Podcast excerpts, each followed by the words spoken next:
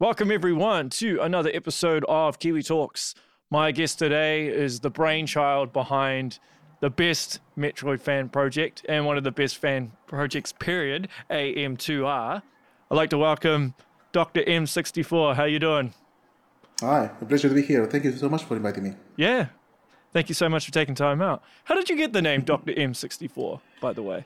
Um, because uh, that was that back in the day there was this uh, website called 64digits.com.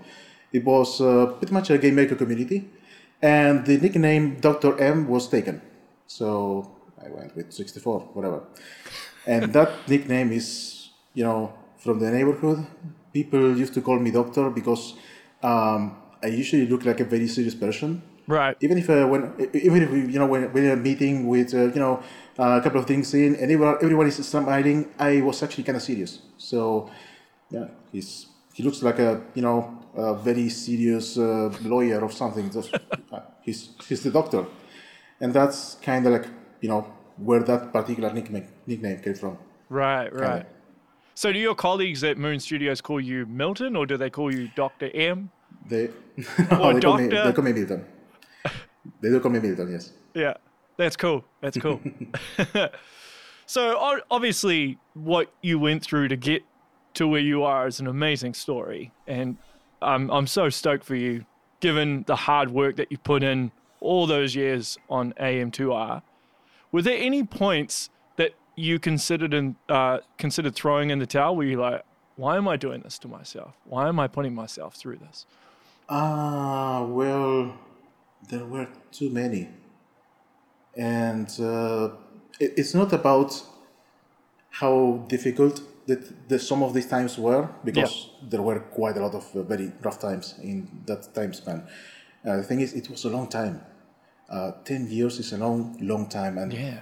my life changed a lot in that particular time span. I grew up as a person, and with all of the growing pains that come with life, uh, having to keep this particular, uh, you know, personal project was difficult, but was also kind of necessary for me. Trying to keeping my stuff together and putting my effort into something that uh, had a had a goal.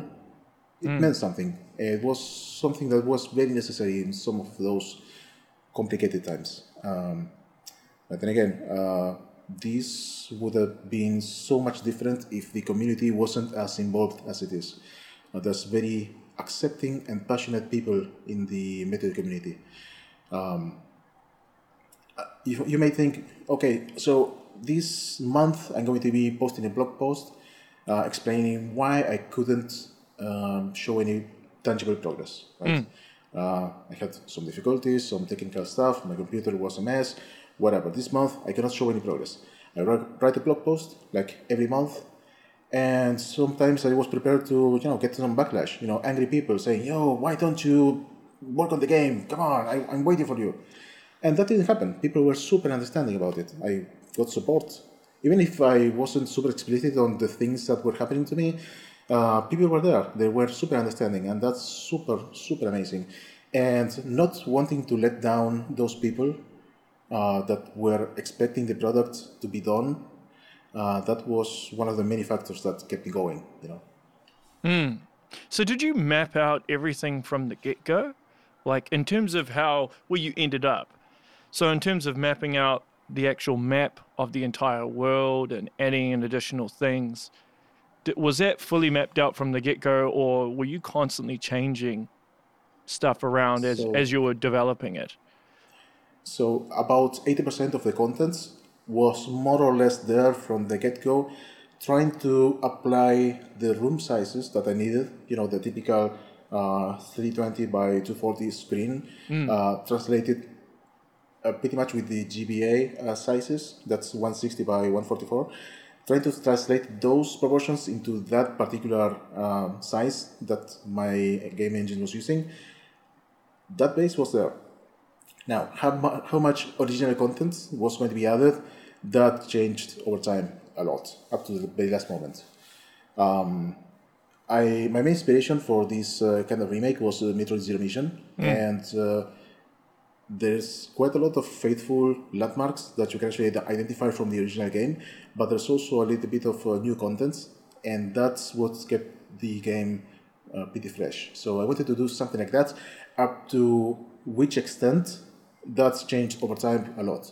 It started with a very uh, original area that pretty much was a skill test for you know testing the players' uh, battle skills uh, besides Metroid, mm. and that was uh, pretty much a failure. By the time the player reaches that particular area, they have so much power, uh, they have so many abilities that uh, whatever I threw at the player, uh, it was trivial. So pretty much uh, on the last stretch of the uh, development, I had to redesign the entire original area to pretty much have its own uh, particular gimmicks and limit the player in other ways, uh, also tying up with the mechanical design of uh, the environments. Mm. So yeah, whatever uh, ended up there ended up being pretty solid anyways, and it had some ideas I've been you know developing over the years.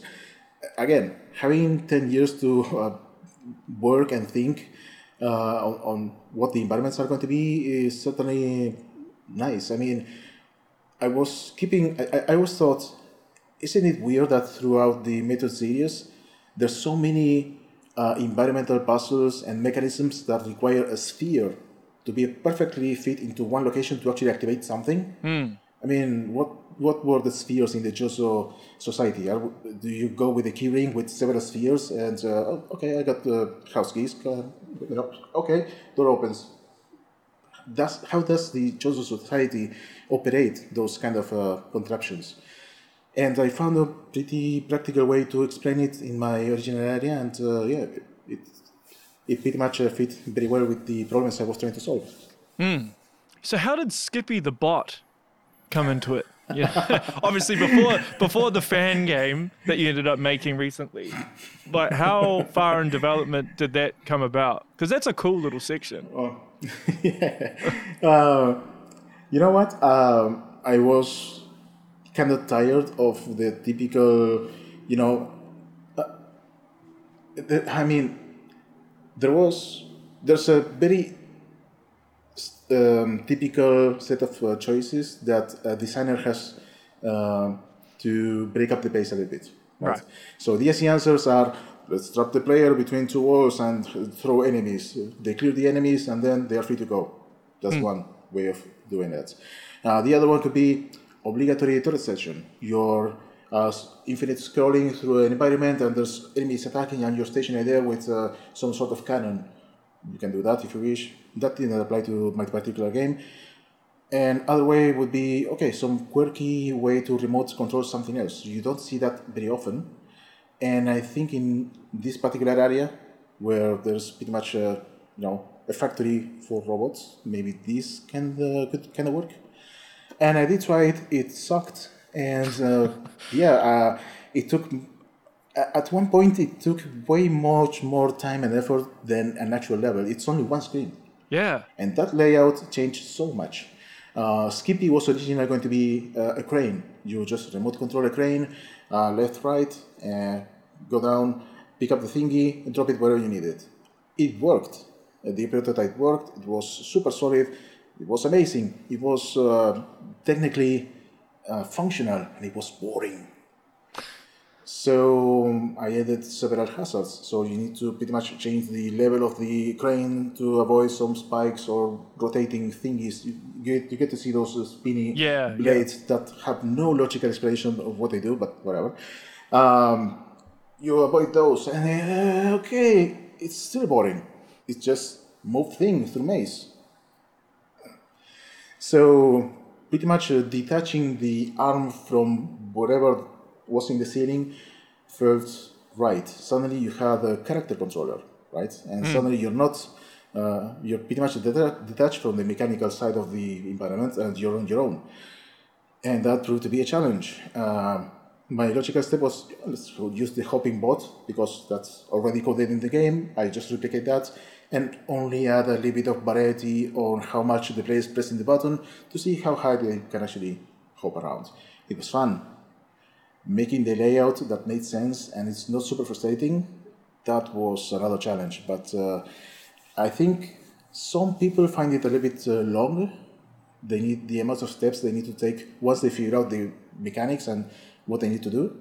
But overall, it had a very good reception. It was a very nice change of pace in the middle of the typical let's go to an area, find all the Metroids, fight all the Metroids. Oh, new Metroid Evolution, whatever. Never see that. Let's go next next area. Um, usually, I use the mini bosses to change the pace and uh, have something different. But these kind of mechanical things, uh, every once in a while, felt nice. And uh, in this case, it worked quite well. Because you made the Flash game recently. How long did that actually take you to put all that together? Oh, okay. Uh, that hmm. uh, that thing is made with Unity. Yep. And um, one thing that I started getting a taste of lately is uh, game jams. There was one particular game jam that uh, caught my attention. Uh, it's the GB Jam. It's basically you have five days. I think it's more. I think it's a week, uh, where you have uh, that limited time to make a game within the limitations of the Game Boy, right? And okay, I'm familiar with this kind of limitations. I I'm not that good of a sprite artist, so limiting to myself to just four colors is going to be making it easier, I guess. And I set myself to remake um, a game from the Commodore 64. Um, I'm not sure if you ever heard of uh, Cybernoid for the C64. Cybernoid. No, I don't think I have. But explain Mm-hmm. anyway. I'm sure Uh, it's pretty much imagine a shoot 'em up, Yep. but your character ship is pretty much like a character controller from a platformer. You just move sideways. You can actually shoot side to, two sides. You diff- you explore different screens like mazes, and the unique thing about that particular um, character controller is that you have gravity. Every time you are not touching the joystick, the ship falls down to, to gravity. So besides having to navigate tricky obstacles and fight enemies, you need to keep pushing up to pretty much maintain your height. So it's uh, kind of like um, Gradius meets Flappy Bird meets Metroid. It's some very weird combination. Back in the day when people liked to experiment with uh, you know new concepts, uh, it was super hard, but it was one of the classics that I did enjoy in my childhood. So I said, nah, maybe I can remake this and try to fit it in the tiny screen. And it was a very interesting ex- exercise on figuring out how many of the things uh, in that particular um, production pipeline works in Unity. And uh, since I already had that laid out and I had to s- prepare something for the anniversary, I said to myself, okay, so I have limited time to either finish my post-mortem that I've been planning for years, explaining how some of the technical aspects of the game were pulled off, uh, regarding how uh, Metroids were animated, how the skeleton anima- animation of the queen was uh, uh, coded, and all the moving parts, um, how some of the elements of the map and how um, the concepts became to be. That was a very fascinating uh, project that uh, I'm, still working on, and yeah, I wasn't able to finish it. So I guess I'll make a game. I said to myself. So yeah, I pretty much made that particular game in two weeks. And like before, Wow. the character controller was the most complicated part to actually get right. Um, then again, this is all my free time. So um, finding a bit of free time in my complicated day to just try to make that uh, strange character that's going to be a mixture of co-op and getting over it to not be super frustrating was it took many revisions you know. It's, it's very easy to actually play with physics and get things bouncing around. It's super fun. But actually make it so it's intuitive and it requires a little bit of mastery to actually do interesting moves with it. It's uh, it was certainly a challenge, and uh, there's a lot of nuances on the tiny bit of forces that you can actually apply, and how much that changes overall on the feel of the actual character. Um, and yeah, the other huge challenge was actually making levels for that. Uh, I wanted to keep it super simple, super concise. There is one goal, you need to master one particular technique per level, and that pretty much serves as the tutorial. And yeah, I was able to actually crank out uh, 10 levels, and the idea was actually to expand it, but uh, you know, time is treacherous. Given the fact that you touch pretty much every element of the design, right, from the actual artwork to programming and AI, music, would you say there was one specific area that you found the hardest to work on? Um, uh, music, one of the most interesting. Because you are a musician And- and you have your own, well, you had your own recording studio, but you don't Yes, anymore, uh, right? Um, no, I, I, I had to sell all my stuff. Yeah, yeah. I'm now pretty much a full-time developer. Yeah. Um, but uh, back in the day, I did specialize much more on arrangements, and uh, I was more of a sound engineer. You know, recording bands, mixing, mastering, that Yeah. kind of thing. Cool. As a composer, uh, my experience is kind of limited and in very specific uh, genres, and that's why I had to be very careful about the kind of instruments and the kind of uh, you know vibe that I was going to be choosing for M2R. If I was going to be doing that for the most part by myself, right? Yeah, yeah. Uh, so since I do have a little bit of a background in producing electronic music, um, my best bet was trying to imitate the Prime series. There were they weren't that orchestral. Um, if I try to do something similar to the SNES, uh, you know, sound chip and that style, I mean, I did identify that there is a lot of nuance in that particular kind of ambience that I wasn't able to replicate. I knew my limits, but uh, playing with the textures of something that's more synthetic and electronic felt something that I could achieve much more, you know, effectively. And I went that route. Again, that did take quite a lot of time to produce over time, and some of the techniques and instrument choices did evolve over time also. So if you try the first couple demos, uh, there is still very subtle changes in how the first couple tracks are mixed and how the instruments are presented, and compared to the final product, where all of the sound of the entire game has already been established and all of that has been retroactively applied to the first couple tracks. Um, again, I was able to properly remaster that uh, soundtrack and release it for free. So if you want to give it a listen somehow, uh, yeah, you're free to do so. Yeah. So how many iterations would you do? Like say, you know, because you did a couple of remixes, like Brinstar, you did the Chica Lava boss theme. Like, would you just make it and then you'd be done with it, or would you go back and refine it? Only when I think it's necessary. Yeah. Uh, mostly because uh, it's super time consuming. Yeah, yeah, Um, and uh, it's mostly it's not about a matter of quality it's mostly about how well certain themes vibe between each other in proximity right so i approach the I don't know this central uh, industrial area suddenly i'm trapped in a room and the boss music kicks in. Is this particular boss music too distinct and out of place compared to the previous song? After the boss is over is the song that kicks in, um, you know, part of the same game, uh, you know, uh, uh, soundscape wise, you know, yeah, yeah. uh, that kind of thing, you know, finding the balance and make it feel uh, like a cohesive kind of soundtrack. Uh, that was mostly about what the actual revisions were about. Compositions, uh, pretty much uh, taking uh, original compositions as a starting point was super super helpful and it saved a lot of time and uh, there was uh, a couple of tracks that i did in collaboration with other people to make them original. And uh, the original area uh, already features uh, new assets that were done from scratch original mechanics and it would have made sense to actually also use original music.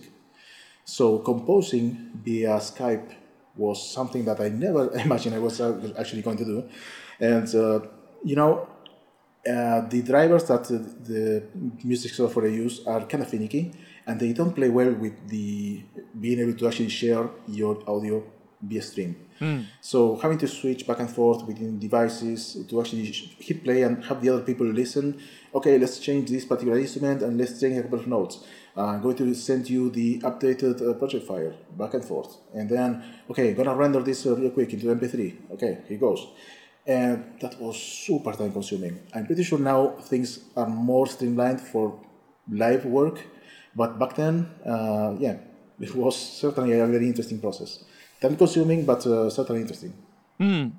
One of the things that's a bit of a noose around the original game is the, the Metroid encounters because they can become very repetitive, right? Very quickly. And um, it's it's something that is basically part of the DNA of the original game.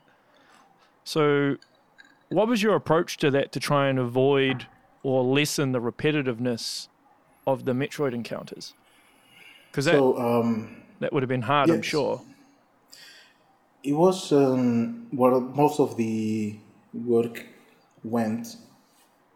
Um, basically, the ones the, the worst offenders were the alpha metroids. The those happen to be appearing everywhere, Yeah. and uh, you can even if you can apply different uh, uh, arenas around the actual fight. Let's add some spikes, lava, whatever. That's going to be adding some variety up to a certain point, right? So um, I'm not sure if it was enough, but uh, there are a couple of parameters that you can actually properly tweak per particular Metroid encounter. So every single Metroid encounter has handcrafted parameters that decide uh, how fast it works, uh, how uh, fast it accelerates, how reactive it is, and how aggressive it is. There's a specific parameter that pretty much every couple of seconds, besides chasing you, is going to be taking distance uh, at a specific offset from Samus, and that offset can be changed per Metroid, and uh, that single parameter can actually um, change the way you perceive that particular fight. Suddenly, this guy is actually retreating, so it can actually charge attack at you later on. Although another Metroid has that uh, below Samus, so if Samus is on top of a platform, the guy is going to be going o- uh, below the platform, and by the time the state ends and regains control, the chase is going to be resumed from the other side of the platform, and suddenly it becomes unpredictable, like a living organism. You know, it's not that complicated, but uh, at least that uh, uncertainty in the middle of this uh, very simple state machine add a little bit of variety. Um, some people find it annoying. Some people find the AI being super bouncy and uh, trying to you know chase like a bee that's you know trying to escape again, it's all about uh, making those uh, chases use the toolset that the player has. Uh, in the original Metroid 2, the thing would actually uh, chase at the player in several intervals, pausing every second or so. And that was effective because your movement options were pretty limited. You didn't have that much range aiming. And uh, yeah, for that particular game engine, it was fine. Um, in this particular uh, iteration, since you can actually aim in eight directions and you have a lot of mobility, um, being able to play with positioning was pretty much the main challenge. So that, uh, in cooperation with the layout of the arena, would make every single fight unique. Are they unique enough? That's something that people uh, you have to ask people. But uh, uh, for Well, me, it was uh, certainly an improvement over the, original. Yeah, well, it was pre- it's pretty hard. I mean, I can see that even Nintendo struggled themselves with Samus Returns, with trying to keep it diverse. So, was the was the AI particularly hard to program for with the Metroids? Uh, not really. It's uh, if you pretty much break down the AI of the Metroids in their states and what they do, it's super simple. oh, is The it? thing is, the thing is, they are so um, customizable, and most of the movement of the Metroids rely on accelerations. That way, they feel so unpredictable. And since the accelerations do uh, depend mostly on uh, Samus's position, and Samus' position is changing all the time because we need to properly position ourselves uh, to actually deal with the Metroid. It becomes super unpredictable. Suddenly, you have this thingy that's floaty, and you're kind of able to lead the Metroid if you actually jump and move around. You're going to be dictating with the Metroid moves, but not as predictably as you think. So it's kind of unpredictable, but uh, overall, it's actually deterministic. One of the many ideas I had from back in the day was to actually make a replay system that would actually allow me to record a file with all the inputs and being able to actually play it back. Something that, that was very imp- inspired by the speedrun community. Being able to actually, you know, see my own movements and replay something was also going to be a very useful testing tool to replicate certain scenarios and see if the behaviors are actually consistent over builds or over changes. Um, that never came through, but the deterministic factor of very predictable outcomes for the actual Metroid state machine, that's uh, still there. It's super simple, but then again, since it depends on the position of the player, and the player's position is changing all the time, yeah, it looks very, very organic and quite convincing sometimes. So was that the hardest thing to overhaul, the Metroids? Or was it like environments as well? Like what was what was the most challenging thing in terms of overhauling stuff that already existed but really needed to be modernized? Uh, one of the most challenging were the bigger Metroids. The Zeta, the Omega, and Yeah. the Queen Metroids. And the Queen, yeah. those those were pretty interesting. um, just to display the thing, just to show the thing on the screen, Right. I had to make separate projects on GameMaker.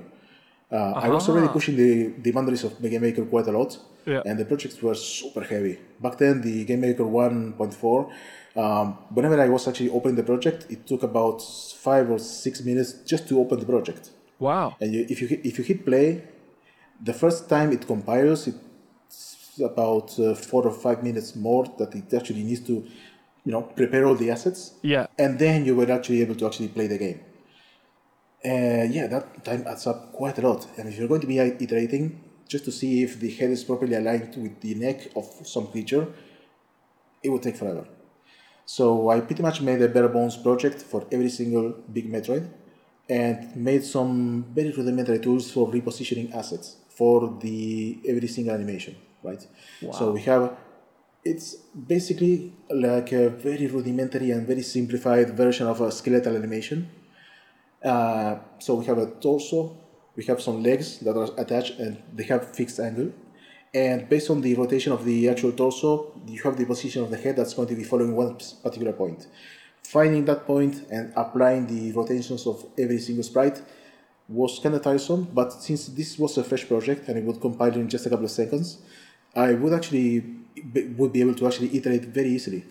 And uh, I did add quite a lot of shortcuts for you know changing positions and showing the offset on the screen. So whenever I found the right position for the head for this particular state, I would write it down. So uh, minus 6, 14, whatever. Hit stop, go to the script, and then type those positions in that particular animation.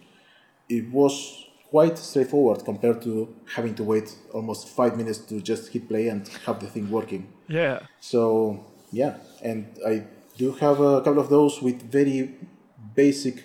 Uh, I the actual Queen project, you are actually able to control the Queen with the keyboard, and you have the vari- variable uh, terrain that was just a couple of colliders, uh, just to test what could I achieve with this particular character.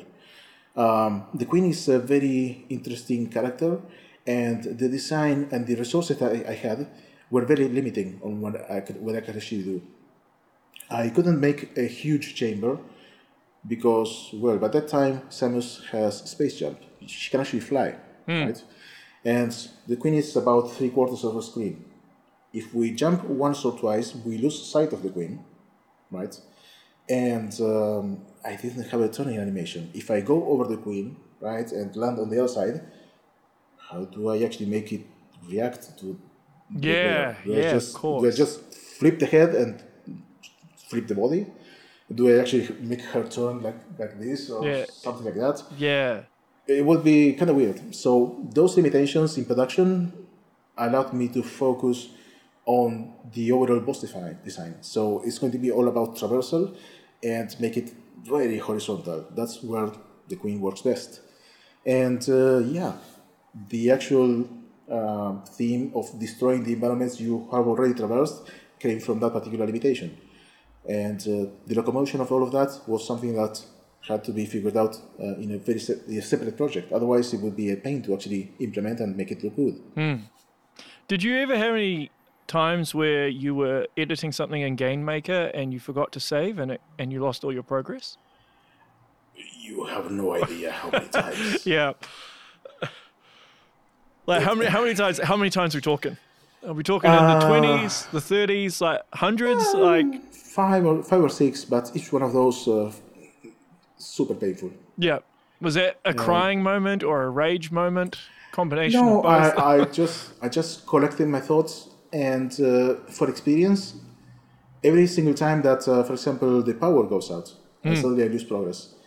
Uh, I knew that it was going to be that's what the worst. When Yeah. it's not your fault, it's the worst. Yeah.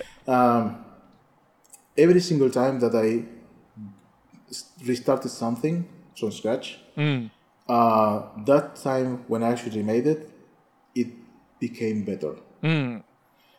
So right. Okay. all in all, if I had to pretty much uh, uh, find some consolation, uh, I would actually think, well, this is an excuse to remake something and make it even better. That's a good way to look I at guess. it. Yeah. Yeah, Yeah. I guess. So there were things that you implemented, like there were what is it, the the liquid distortion filter that you had. So when you just before you get the gravity suit, I think, and then it makes all the the whole screen all distorted. Where did that idea Yes. come from? Yeah. Uh, well, there's plenty of games uh, from my youth that use a very specific uh, raster effect. Pretty much, you grab pieces of the background and draw them with an offset using a sine wave. And some platformers of the 90s, you would enter the water, and some part of the background would be kind of wavy, like this. I did try to replicate that, and I failed miserably. Uh, so I did try to do something similar, uh, but with the actual uh, image itself. I didn't want to make something that was too obvious and, or too distracting, uh, because there's quite a lot of action going on on the screen, and you know, shots, enemies, whatever. If I add more noise to the whole image, even with how complicated some of the tile sets and the actual overlay of the water is, it would become a mess, uh, reada- readability wise, right? Right. So what I did was pretty much grab a surface, pretty much a copy of the screen, uh, grab whatever was below a specific uh, height, that would be the surface of the, the visible water and below, and then use that uh, and draw it with slight offsets uh, to the. I mean, it's the same wavy effect, but super subtle. It's one or two pixels. So it's kind of wavy, but not that much, and it's additive since the background is uh, quite dark. All of the elements that are pretty much in play are lighter, and it, you get to see like a glimpse of brightness that's kind of wavy, but not that much. It's it took a little bit of time and uh, iterations to actually get it not distracting and not too obvious. Uh, you can totally miss it, but if you stay there and you get to see that effect, it's there. You know, it's part of the ambience. Interesting. That's very very interesting. and what about the uh, the power generator area? Oh, How did that come about? That well, pretty much. Uh, I needed to challenge the player in a way that they it, it put their abilities to the test, and by that time, yeah, the the equipment was pretty much in game. So the only thing that was able to give the player by that time was the gravity suit, but making uh, an entirely underwater area would be super tedious. Um, underwater movement is always been pretty heavy on Yeah. Metroid, Yeah. and I did try to make it at least the acceleration part be tedious. And once you actually reach top speed, you're only running 75% of your actual speed. But getting there and you know jumping and stopping every single time is super tedious. So um, instead of focusing on that, I left one of the areas underwater, and the rest of the area would actually need to have its own gimmick, right? Uh, so the my pretty much my my overall idea would be I've seen uh, some effects in the Prime series where some enemies will actually obstruct your view, adding noise to your to your visor. And there was one particular enemy in Metroid Prime Three that would actually, uh, if you get hit by that particular electrical enemy, your entire suit resets, and you see a small brief uh, boot sequence on your visor. Ah, It's yes, super awesome. yes, yes. And I said, Oh, I'm going to steal that idea. That's awesome. Uh, I did something similar to that. So, where we have this external factor that's going to be uh, affecting the way your mechanics work. And that's how the static uh, electric energy thingy, those uh, electric fields, uh, came to be. Um, so the original idea for that would be this would only apply in certain locations where I have a stripe of uh, hexagonal uh, sensor thingies on the backside of the wall. If I go through those, uh, suddenly there's noise on the screen and I cannot use any weapons. Suddenly it becomes all about performing. That worked, but it was boring. Hmm. So I pretty much had to Refine contain it. those particular yeah I- contain those uh, occurrences of when and why those uh, events happen right and uh, one of the ideas i've been you know developing through the years was uh, why spheres in the Chozo society and one of the utilities that they might be using it for might be to just move things around maybe they are containers what if they are energy containers what if those things are actually batteries right? Would make sense. Um, do you have a battery for opening this door? Yeah, I have one spare here. Look, and suddenly the door opens. Oh, okay, let's go. And uh, yeah, that was pretty much it. That was my excuse. Um, having this particular element and also making it interact with enemies, since all of the enemies in this area were going to be robotic, no uh, organic elements, that thing would actually work as an EMP of sorts. Suddenly, you had a tactical advantage to actually shoot the thing, generate an electric field that would actually inhibit you from shooting. But if you place that particular thing right, you will ge- you will be get, getting rid of all of the robotic enemies in the area. So that kind of came together by itself. And then yeah, the, the utility of having those spheres interact with the environment, that was, that was just another added bonus.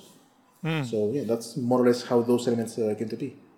The rest was uh, just designing how to introduce that mechanic, how the physicality of those spheres would actually work, and how the uh, player manipulates those to make them reach whatever location you need- Those pretty much are just a straightforward small loop where you actually go through all of those uh, situations one after the other, and suddenly you're just back where you started, near a save point, and with the rest of the game and the area uh, just waiting for you to test those abilities.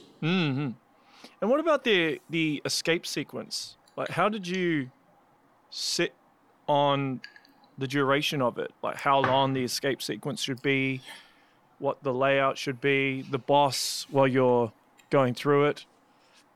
What was the approach with that? I I pretty much eyeballed it. I had no idea how long You it was eyeballed it.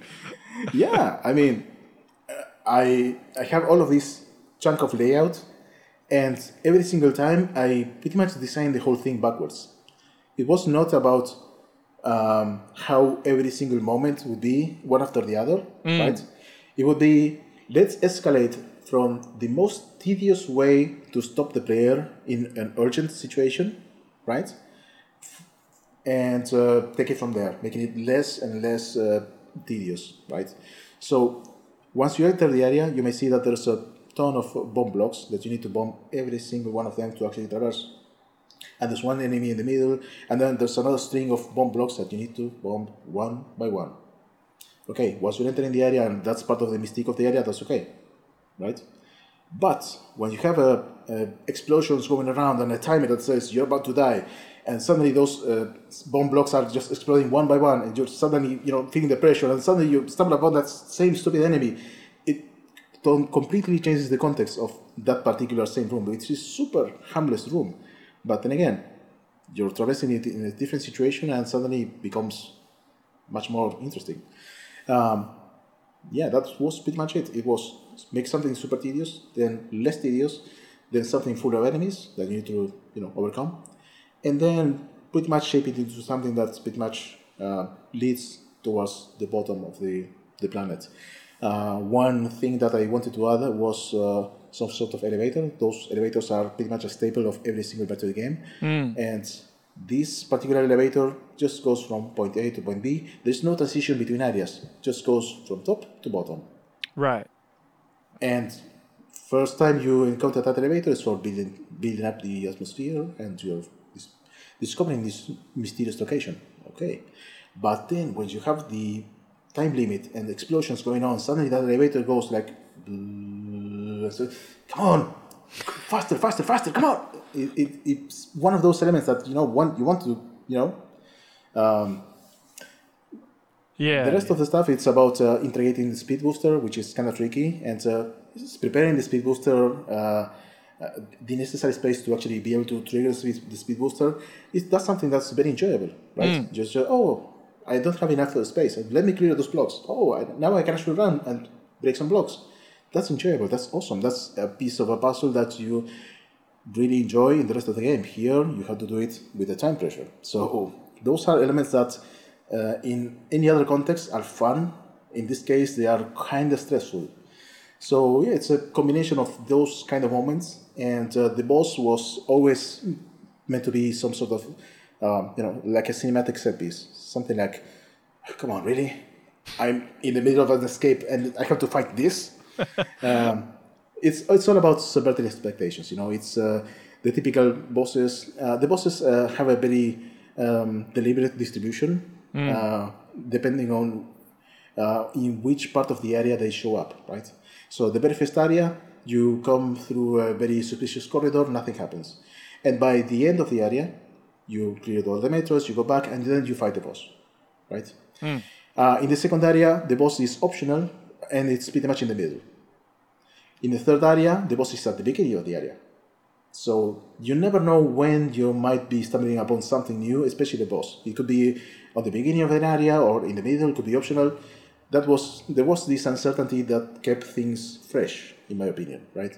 And in this particular uh, moment, uh, having a boss in the middle of an escape, that's certainly not something that many people expected. So yeah, I, I'm pretty sure many found it an interesting and pleasant surprise. Yeah, yeah. I know you approached the speedrunning community for for input. What was some of the input that the speedrunning community gave to you? Because you implemented a lot of speedrunning and sequence breaks. Yes. Uh, so I always consider myself a theoretical speedrunner, as in I can I know the potential of some shortcuts and stuff, and I can pull it off once if I try it. Don't make me make a run with all of these tricks one after the other in a consistent run because I cannot. I don't have the skills. I don't have the patience. Some people are insanely skilled for these kind of things, and uh, I do admire them. Uh, but yeah, I, I cannot keep up the pace. Uh, there's one particular runner that uh, showed up pretty late uh, during development, and he became one of the lead beta testers. And yeah, he has the ability to break everything. okay, here's a build with this new mechanic, this new area. Enjoy, have fun. And uh, a couple hours later, here's a list of all the things I broke. Okay. Wow. Thank you. Uh, it's certainly for once it's uh, it's very demoralizing. It makes me look like a horrible coder to see that all of these uh, very huge mistakes make it through the the cracks. Uh, but uh, yeah, actually being able to polish all of these situations that empty users will actually eventually stumble upon, that was super reassuring. And just uh, having a different set of eyes and a different set of hands play the game is super super valuable because I have a very specific playstyle. I play Metroid very meticulously sometimes, and uh, going with different things may lead to different situations that I didn't uh, contemplate when creating environments and the actual character controller. So, yeah, speedrunning community uh, both helped into defining what parts of the game could be skippable and also as uh, very skilled players that would actually push the engine and the environments to its limits. Because you went from a being a solo developer to pretty much working in conjunction with a team, right? So Pretty much. yeah, pretty much. So what did you do a crash course in project management or anything or leadership? Or did you just kind of learn? Absolutely not. So were you kind of just learning how to manage people as you were doing it?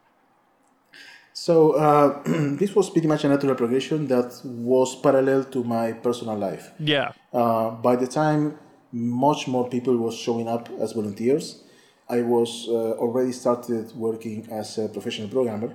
I have left my recording studio, and as a programmer and as part of a team, the ability to adapt to a working schedule and to a production environment is crucial, right? And uh, knowing from the actual trenches what actual production feels like uh, allowed me to use those kind of tools uh, for M2R. So suddenly, out of the out of you know thin air, I just had a very urgent need to use something to uh, have some sort of issue tracking. Before, before it was just uh, a couple of emails where someone would actually send an email saying, "Yo, this is breaking at this point." Okay, I fixed it. Try it out. Oh, it's fixed. Nice. Having some sort of more, uh, you know, centralized way to manage all of that was super, super necessary by that point because there were many volunteers just for that, and also asset production. Um, there were dependencies, and uh, some things needed to be done before others, and these people were donating their valuable free time. If I wasn't respectful regarding uh, their work and how it would be actually displayed in the game, uh, it would be like a disservice to their generosity. You know, mm, mm. Uh, so the least I could do is make sure that if they are going to be bothering to draw sprites for some enemy, some asset, some background, uh, I would be doing the best I could to include that in the game and not have it cut, just for time constraints, right? Mm. And uh, there was one particular uh, area in the game, the GFS Thoth, the huge uh, ship that's uh, pretty much in the surface, that was pretty much a playground for artists. It was something like, okay, I don't have any design for this. I know that might be a mini boss here, but uh, draw whatever you like, do any machinery you like, make the ambience however you like, guys. Just have fun whatever you provide, I'm going to be putting in the game, and I'm going to be making a very simple layout, maybe a couple of scans or something, maybe one e-tank, and that's it. But uh, if you want to flex and expand your portfolio, have fun. And they did. So, yeah. Hmm. How did you settle on the lore, the story? Like, on how to elaborate on it? Okay, uh, one thing that uh, Metroid community is, uh, is is they are very dedicated and very meticulous about details.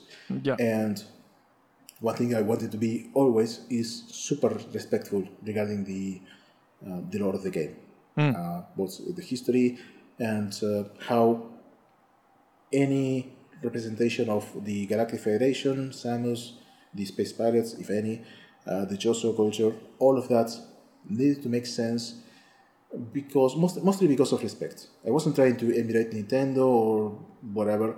Is this is something that's loved by many people? The least I can do is produce something that wouldn't be out of place, right? And uh, by that time, there was a very active forum for the project, and many people were much more knowledgeable of the lore than me. So every single decision that I made regarding uh, what things are going to be scanned, what contents there's going to be. Uh, there were volunteers that were pretty much dedicated to writing. Uh, since I was, I, am not a native speaker and my grammar is, you know, serviceable, uh, many very dedicated fans that were very acquainted with the lore uh, helped me out with writing. And they came with ideas on how things would actually work, how the biology of the Metroids would actually work to actually make it make sense and why would the evolutions happen in this, this particular place. And there was a lot of content. There was there was pretty much a documentary on how the actual elevators work. It was fascinating. It was um, like a mixture of uh, Technobabble and National Geographic, then kind of explaining why this biology works. And all of that was reference material to actually write very concise and interesting logs that show you a little bit of the universe. Mm. There's a lot of uh, information that's not being revealed because it's all uh, in practical terms it's all fan fiction right but uh, establishing the rules and staying within those boundaries it's, it's like having supplementary material for world building so we only chose the most important things for the player and some flavor text to spice up the actual you know development of the entire world um, then again it was kind of hard because we wanted to make the scans not feel like a wall of text but something that could be read. Okay, I'm getting informed by, about this particular organism.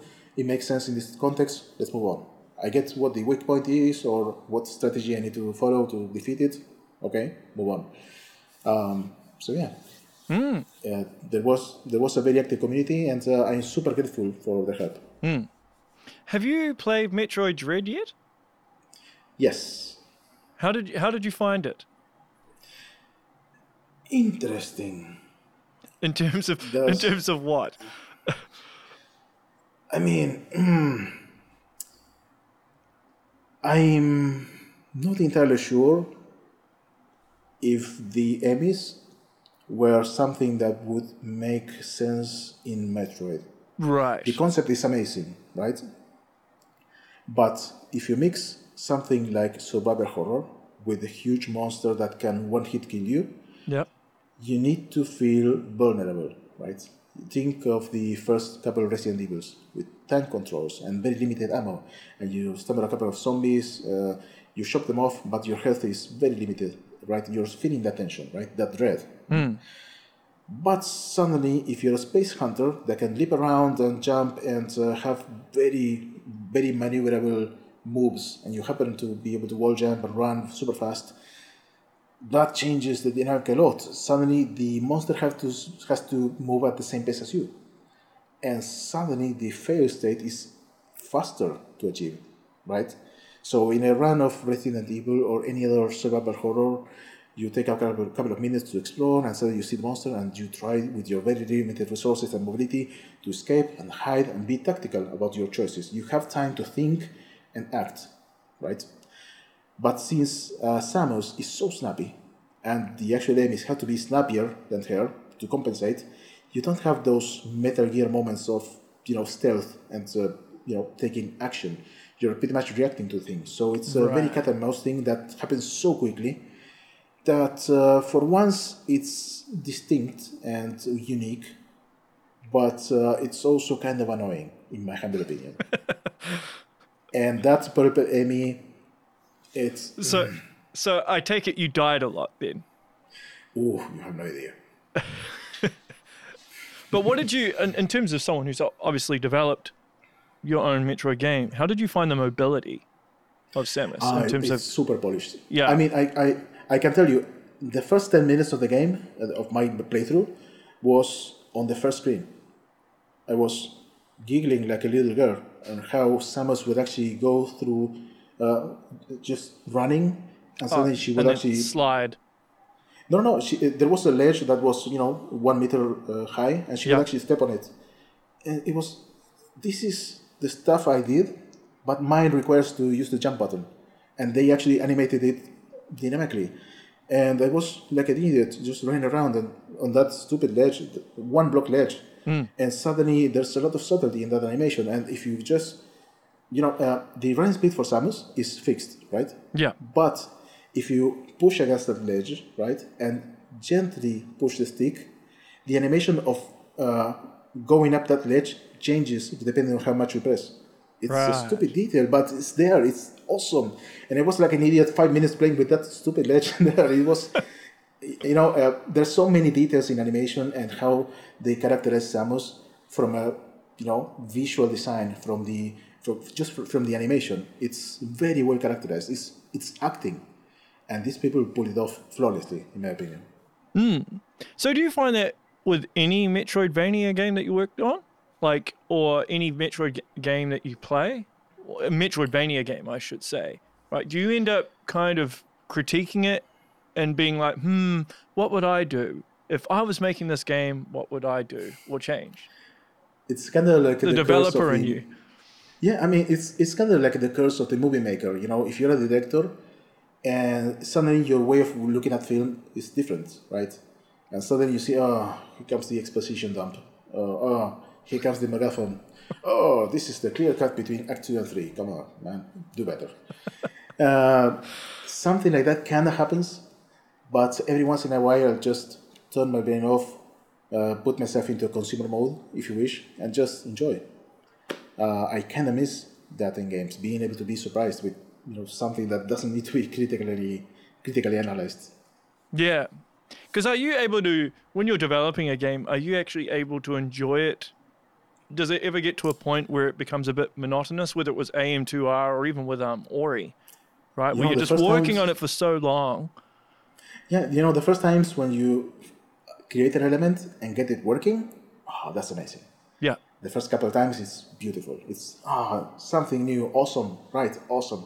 And then the first fifth time, tenth time, it's not fun anymore, and suddenly, yeah, um, you get burned out very quickly. Totally. That's why it's so important to actually get fresh eyes because I'm so tired of, you know, trying the same things over and over. And sometimes it's hard to identify what feels fresh and what feels stale in the same game because everything feels stale. Everything feels, you know, boring by that time. Uh, you can identify what might be interesting, and uh, that's maybe why I keep throwing new things and mechanics to the player uh, so often because I get bored pretty easily by the end of the day. Um, then again, it's all about pacing, you know. Um, this also kind of imitates how dynamic um, zero mission feels. That's pretty much the main inspiration. And going moment by moment and area by area, how many new things are going to be seen by the player? How many new environments? How new? How many new uh, enemy types, bosses, and how much time does it uh, you need to actually be exposed to this uh, kind of new content? Um, I did try to replicate that and keep the pace going. Uh, otherwise, uh, yeah, people are going to be getting bored. Yeah, fair enough. Well, hey, I'll wrap up there because um, I know I know it's evening there, and you've got to have dinner and do your other things. I'm sure. Um, so, best to follow you, Twitter. I suppose is that the best place to follow you? Yes, Yeah. and please do um, please do apologize me if I don't respond right away. Um, Twitter requires me to go through all of the messages and approve them. Uh, this same meeting should have happened a couple of months ago. And, It's uh, all right. yeah. It's all right. It's it's- Sorry. It's no problem. Well, hey, I appreciate you taking the time out and everything that you've done. As I as I said before, I'm I'm stoked that your career is taken off. It'll Be interesting to see where you are in another ten years. Um, let's repeat this part, same uh, interview 10 years from now. Yeah, yeah, what it takes us. yeah, yeah. But like either either way, it's it's been great to chat to you and pick your brain on on your journey. but um, yeah, thank you so much. Thank you. Yeah. All right. Well, that is the show, everyone. Make sure you share, like, and subscribe. And until next time, stay safe.